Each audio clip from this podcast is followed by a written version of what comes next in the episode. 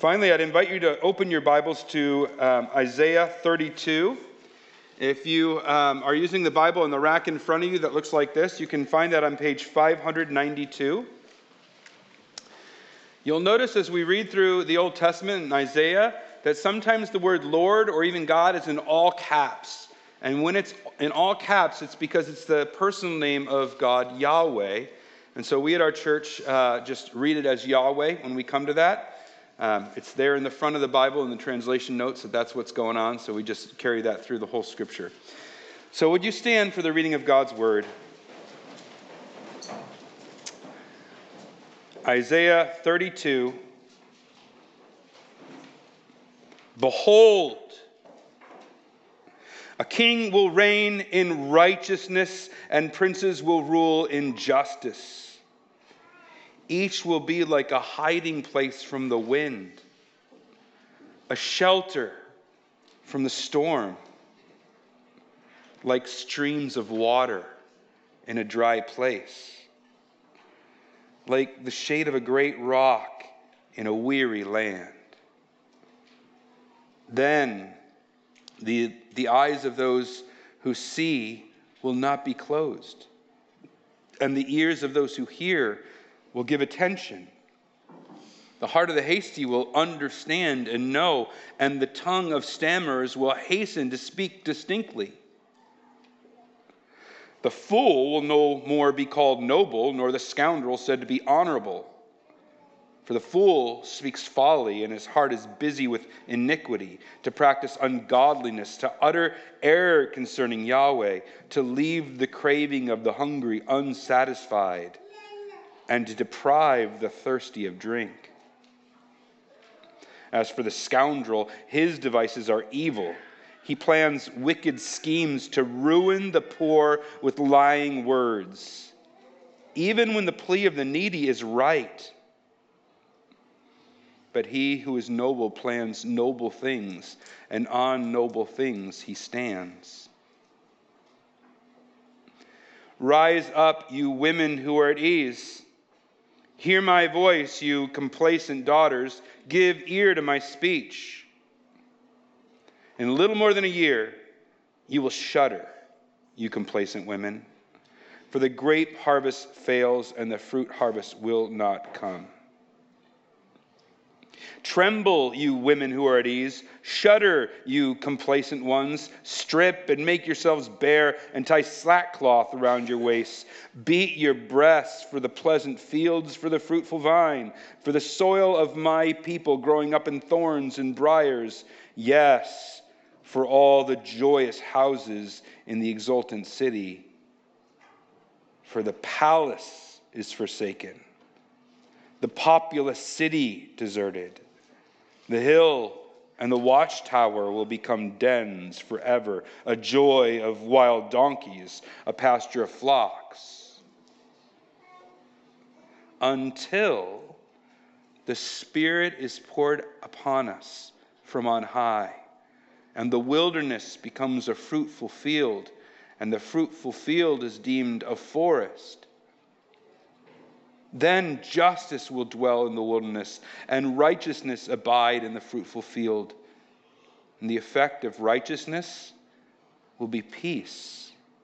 And the result of righteousness, quietness and trust forever. My people will abide in a peaceful habitation, in secure dwellings, and in quiet resting places.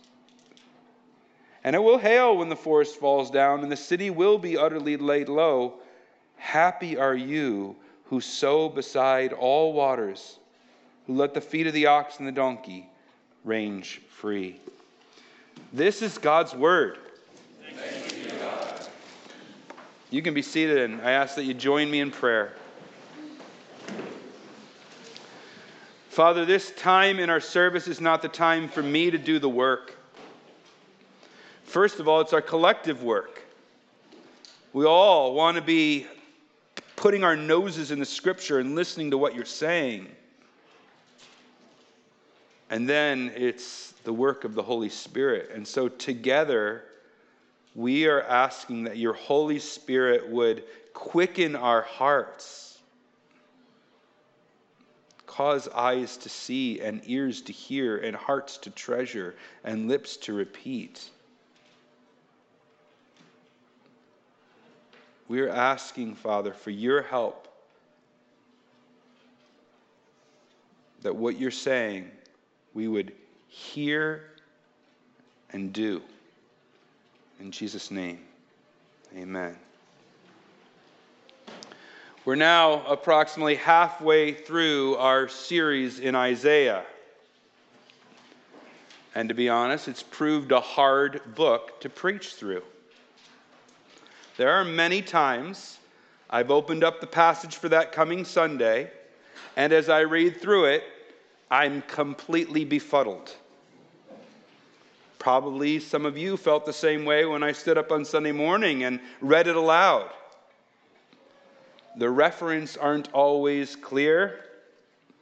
The place names are foreign. Sometimes the logical flow seems elusive.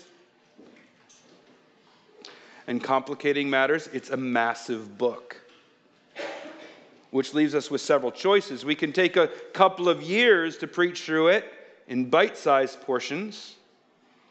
We could just preach selections of the book and kind of gloss over certain sections.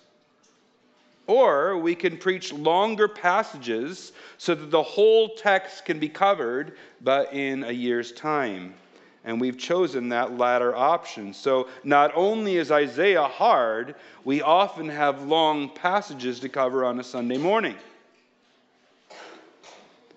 And the bottom line of all that is this journey thus far through Isaiah has been hard as expected.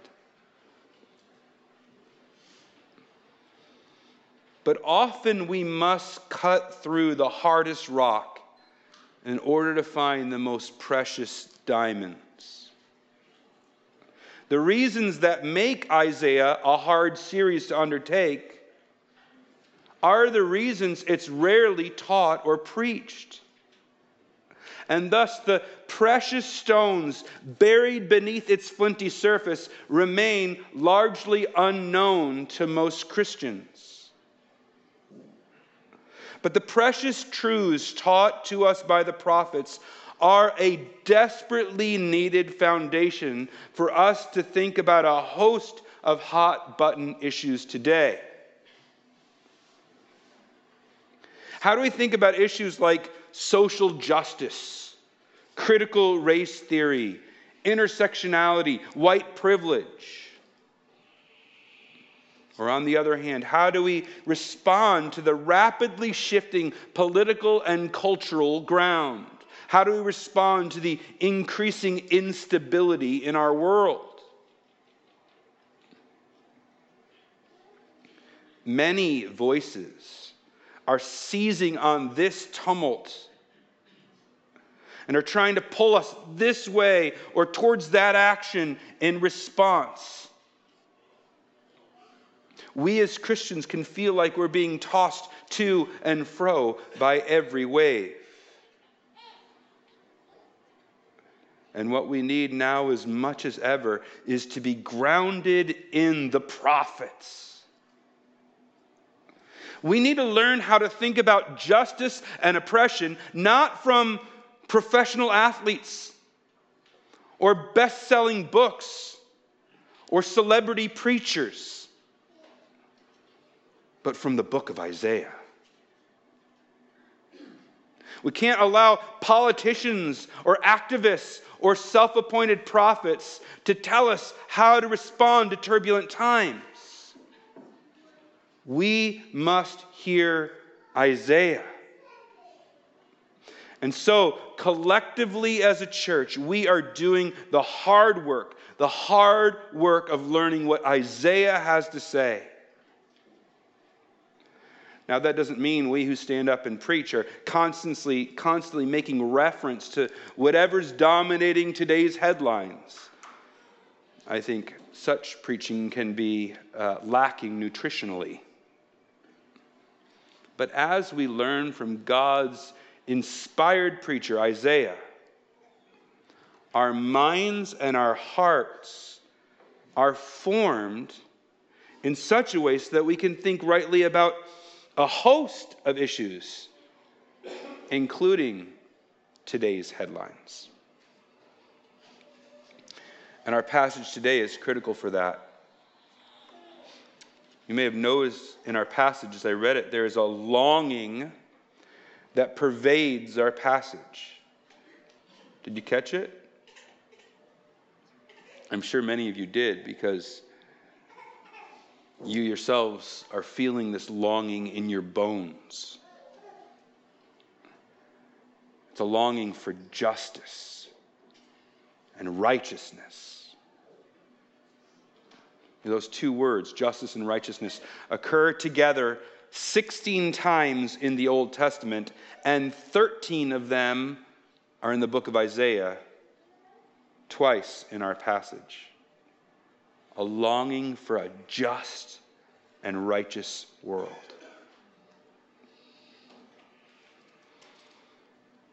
And who is it whose bones ache for this? Who feels that longing most keenly? Who is crying out? In verse 6, it's the hungry and the thirsty. In verse 7, it's the poor and the needy. See, our world is marked by injustice. And the poor and marginalized are the ones most often crushed by such injustice. But what about the privileged class? How, how do they feel about it? Well, they're completely unaware. Not even clued into the fact that voices are crying out because of oppression and unrighteousness. Look at verse 9. They're at ease, they're complacent. In verse 13, they live in joyous houses, they reside in an exultant city. The same women described here appeared back in chapter 3 when we're told that they are haughty and walk with outstretched necks, dressed in headbands and crescents, with perfume boxes and handbags and mirrors and linen garments. So while fools and scoundrels break the backs of the weak, the complacent benefactors of such oppression are clueless and couldn't care less. As long as I have my Kate Spade handbag and my Chanel perfume, everything's fine. I mean, I'm not above changing my Facebook profile or giving a token donation. But let's not rock the boat, honey. I don't want to equivocate here. I'm not saying that every society is equally unjust as the society at the time of Isaiah. But the themes in this passage are not unique to Isaiah's time. It's a constant theme throughout all the prophets. Jesus and the apostles reiterate the same themes for their age, and Romans 3 even suggests the wickedness of Isaiah's day is a hallmark of human nature. So, while not every society is equally unjust, all societies have an element of injustice. And think about it. Children grow up in abusive homes that cause them lasting damage to their mind and to their soul. So many kids don't have the support of an engaged mom and dad, so they can't overcome things like toxic school environments. Others are pulled into addiction at an impressionable age, never able to recover. Some feel trapped in an abusive marriage or crushed by the weight of debt or haunted by traumatic memories. That's just us here in Georgetown. I can think of certain crime filled areas in Toronto, or brokenness in indigenous lands, or the overwhelming pain and poverty in places like India or Somalia or Haiti. Sometimes the oppression is tied to race. Sometimes it's rooted in gender or social class. It could be tied to disability, but it's consistently senseless. And so there is a right cry undergirding our passage, a cry for justice a cry for righteousness. In this world, those with power tend to oppress, and those who benefit from it skip along carefree. It is the MO of our world.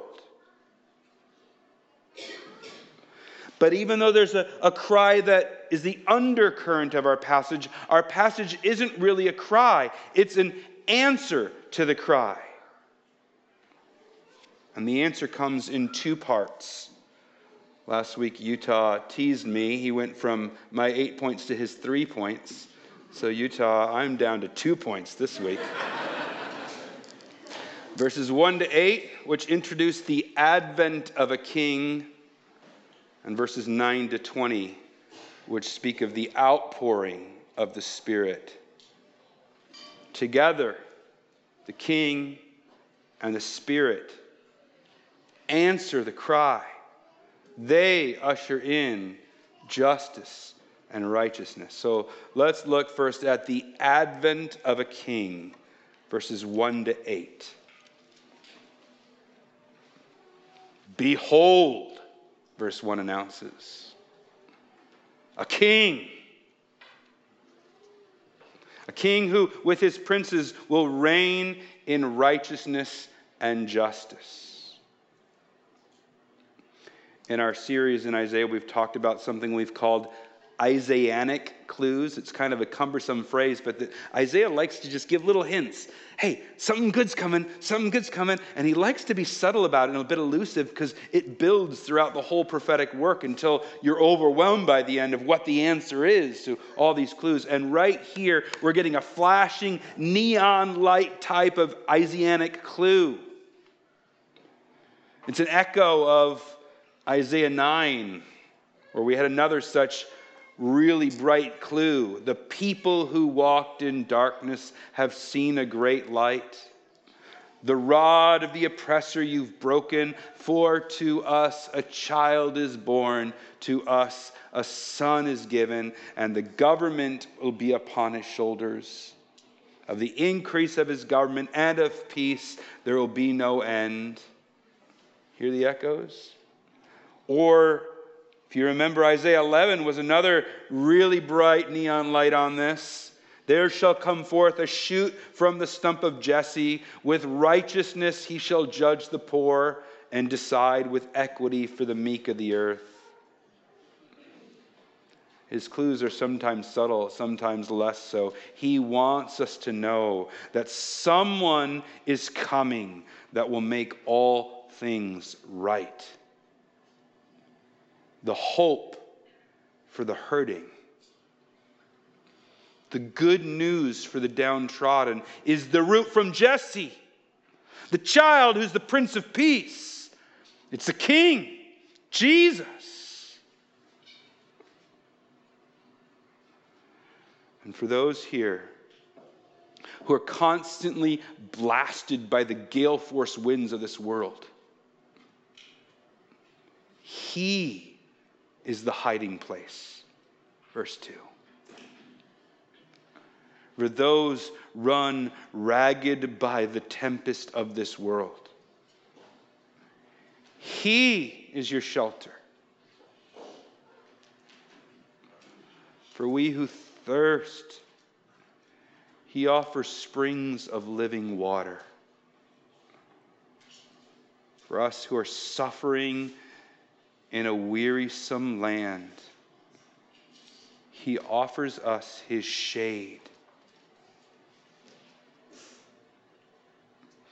Have you ever noticed how um, those who really feel a need are easily sold a product that promises the cure? So, those who cry out, beat down by the brokenness of this world, might be tempted to chase the latest movement of philosophy that promises them freedom. But what if what they're being sold can't deliver on its promises?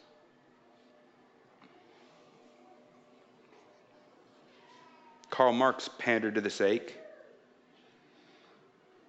And he gave birth to the atrocities of Lenin and Stalin. The revolutionaries in France tapped into this ache. And this gave rise to the reign of terror. History is littered with example after example. But there is a king who sits on a higher throne, who came once to model the justice and mercy of his kingdom, and who gave his life to redeem us rebels, and who will come again to usher in the fullness of his kingdom and balance the scales of justice. And if this is true, it is the ultimate good news the best news that the storm tossed and wind whipped can fix their eyes upon. I say, if it's true, it is true. My heart knows it well. Now, when that king comes, we're told some things are going to change. First, in verses 3 and 4, he'll change what we know. He'll change the truth that is treasured in our hearts. Eyes that were blind will perceive the truth. Ears that were stopped will hear the truth. Hearts that were hurried will treasure the truth. And lips that were confused will proclaim the truth. Back in Isaiah 6, Isaiah was told that his era would be marked by blind eyes and deaf ears. But now the prophet is saying, when the king comes, truth, God's truth, will again flow. So, one hallmark of King Jesus' good reign is that lies cease. Vain, vain man made philosophies and the blindness that comes with them end. Instead, the gospel flows freely. God's word is again regarded. It's heard, it's treasured, it's repeated. Now, as we become increasingly aware of the oppression and injustice in this world, we need to beware of solutions that remain deaf and mute to God's word. Such gospels have no connection to Jesus and his reign. But there's something else that Jesus' coming changes. In verses 5 to 8, he'll change what we value. The advent of the king changes what we value. Fools and scoundrels will no longer be held up. And in case it's not clear what a fool is, verse 6 defines him someone who pursues sin, who preaches disloyalty against Yahweh, and who is happy to use those under him to gain what he wants. And in case we're not sure what the scoundrel is, verse 7 defines him. This man's more conniving, intentionally plotting to hurt the poor, willing to lie if it's expedient. He abuses and then calls his victims the liars. He cheats and then pays his powerful lawyers to defend him. And those poor little plebeians who dare stand up against him, he crushes. Sadly, such fools and scoundrels are too often celebrated today. As we value success, results, the lifestyle of the rich and famous. We value those who can get things done, to deliver. So we celebrate fools and scoundrels. We elect them to office. We put them on boards and we pay good money to read their books and watch their shows. But Jesus' kingdom is different. When he announces his kingdom values, he says, Blessed are the meek, for they shall inherit the earth. Blessed are those who hunger and thirst for righteousness, for they shall be satisfied. Blessed are the merciful, for they shall receive mercy. Blessed are the pure in heart, for they shall see God. Blessed are the peacemakers, for they shall be called sons of God. If you ache for justice, the true aim of your longing is Jesus and the kingdom he ushers in. Kingdom where God's precepts are again taken to heart. A kingdom where the world's values are flipped on their head. A kingdom where the king himself did not come to be served, but to serve and to give his own life as a ransom for many. Behold, the advent of a king who reigns in righteousness. But if verses 1 to 8 focus on the advent of a king, verses 9 to 20 focus on the outpouring of the Spirit. They begin with a scene we already looked at women who are at ease, complacent, enjoying their joyous houses in their exultant city. But these women are being told to tremble in verse 11 to strip off their finery and beat their breasts in mourning. Verse 12, why is that? Because they're about to learn how ephemeral their stability is. Within about a year of Isaiah's prophecy, according to verse 10, the Assyrian army would ransack the countryside of Judah so that her crops would fail and her position would drastically worsen. But that would just be a taste. Ultimate judgment and destruction would be far worse. Isaiah moves on to talk about more than just the year away destruction of crops. And he begins to talk about the destruction of the hill and the tower and the city itself, the palace, which would be some 120 years after the prophecy or if you think more of Jesus cursing of the temple and the calamity that happened in AD 70, it would be some 700 years later. Can I ask you to think about a question this morning? What makes you feel stable and at ease? Is it a job? A savings account? your own physical capacity or your mental capacity. Like Israel with Jerusalem, it can all be taken away. Instead of a joyous city, it'll be a place joyous donkeys are running wild, as verse 14 points out. And yet, the judgment, the judgment that's coming is not forever. The trembling and the beating of breasts is not perpetual, it has an expiry date. like all the medicine in my medicine cabinet that we're still using. Everything changes in verse 15. When the Spirit is poured out from on high, then the land will again flourish. And the land will be marked by justice and righteousness. You see the pairing again in verse 16. You ever think about the fruit of the Spirit? What's the fruit of the Spirit according to Isaiah? Righteousness that leads to peace, verse 17.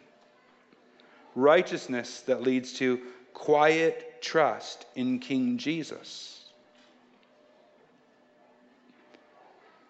And then look at where the Spirit takes us. Verse 18 is really exciting to me. We're going to dwell, it says, in secure dwellings. That word secure is the same root word as the word complacent that was repeated several times in verses 9 to 11. You see, you see what's going on?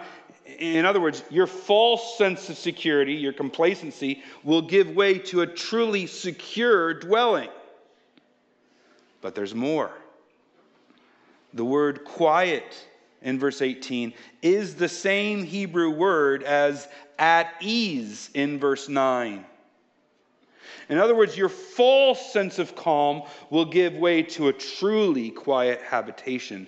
Do you see what's happening by putting both end, those words at both ends? For these handbag clutching women, God is stripping them away of all that gives them the illusion of security, but that's because He's offering them something greater a better rest, a better, a better quiet, a better security, which means that God cares about the complacent women. So many of our man made solutions to injustice pit oppressor versus oppressed, privileged versus marginalized. But God's heart is for both. Both need a Savior. Both need a better hope. Both need a better security. That's why verse 19 describes again just how fragile earthly Jerusalem is, and it's why verse 20 ends with a happy description of stability that the Spirit will ultimately bring. Righteousness and justice, security and quiet, peace, the fruit of the Spirit in Isaiah. When the Spirit is poured out upon us, that's what He brings.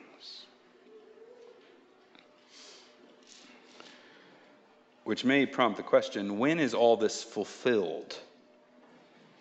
It's a glorious picture, but when does it happen? I mean, Jesus already came. That's why we celebrate Christmas. The Spirit already came. That's why we celebrate Pentecost, right? Pentecost trees and Pentecost carols. No, we don't celebrate in the same way, and there's reasons for that. But are these prophecies already fulfilled? The answer is kind of. Let me explain. You see, we today live in a unique era that's sandwiched between the two comings of Jesus. He came first to show God's love and offer a way for repenting sinners to be forgiven by giving himself as a sacrifice. And then he's going to come that second time to usher in the fullness of his perfect kingdom. Now, if he'd skipped this first coming and gone right to the second, none of us would have been able to enjoy the beauty of that kingdom because all of us, sinners and rebels that we are, would be on the receiving end of his wrath when he comes. And so that's why he comes twice. And we're sandwiched between these two comings. So there are ways in which these promises are partially fulfilled already. Yes, the, the fullness of God's kingdom isn't here, but He's building a new humanity through His church that should be marked by the fruit of the Spirit, like love and peace and goodness. Which means that we have work to do on this earth. Remember those princes that reign with King Jesus? According to Revelation 5:10 or 2 Timothy 2:12, that's us. So, if God's given us any privilege or power, it's not something to be embarrassed by or apologize for, it's something to steward. It's a privilege bestowed upon us that we can use to bless and serve others. Where we have influence, we can be just and merciful and meek and kind. But the kingdom is yet only partially fulfilled. Because we still have this flesh clinging to our bodies. We're not yet fully redeemed. And so we, as the church, both individually and collectively, mess up. Some of you have been hurt by that. That's sad. It's sad for me what what errors have been made in the name of Christ. And moreover, we still live in a fallen world. So until Jesus returns the second time, we won't know the fullness of the promises mentioned here. We only get a taste of them. So when is it fulfilled? In some ways, already, in some ways, not yet. Partial fulfillment, awaiting complete fulfillment. I want to end the sermon where I began. How does the prophet shape our thinking about hot button issues like social justice? I don't want to be too prescriptive, but I just want to give a sense that it actually does. So, first of all, it makes us incredibly suspicious of any complacent and at ease religious leaders who somehow use the Bible to dull our hearts to the cries of the oppressed.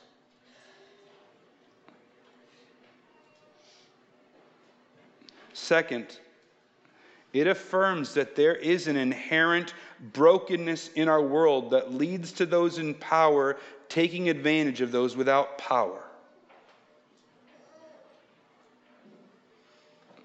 But it also makes us suspicious of any ultimate solution to these problems that isn't rooted in God, His King, and His Spirit. That doesn't entail turning back to a right view of God that allows His truth to be treasured in our hearts. In other words, Isaiah makes us wary of false gospels that prey upon a right desire for justice. And finally, it calls us to take action as God's princes, living out his kingdom priorities, where the meek are blessed, where those in power use it to serve, challenging us to seek the fruit of the Spirit that brings peace and stability for those in our spheres of influence. And that's not an exhaustive list. I, I just want you give give you a sense of how helpful the Bible is. I don't need to parse out every theory and counter theory that hits the news cycle. I can just give us the prophets. It might be hard work, but it's the foundation we need to think today. More importantly, our passage leads us somewhere timeless, immune to the churnings of the news cycle. It actually leads us right here to the Lord's table, a table which has seen countless vogue philosophies and yet has remained unchanged, a message of hope. As often as we eat this bread and drink this cup. We proclaim the Lord's death on our behalf until he returns. For 2,000 years, across the globe, in huts and cathedrals, Christians have been gathering to celebrate the great King and his death on our behalf, even as we long for his return and the fullness that, it brings. So, as we prepare our hearts for this, join me in prayer.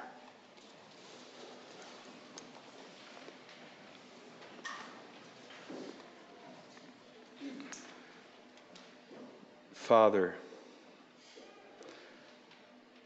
I know I don't know every story in this room. You do.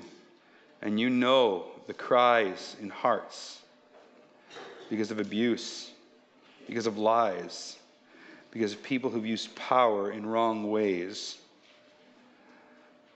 because of prejudice and bias, discrimination, the cogs of injustice in this world.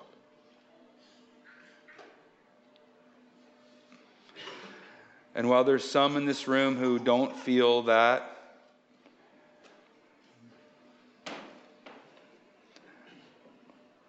and you have the Spirit, know that cry is an important cry. So, as we take of the bread and the cup here before us, we celebrate a king who loves us enough to have sent, to have come into this world to die for us in our place to reconcile to us to you. And we long for when he comes back. Come soon, Lord Jesus. Amen.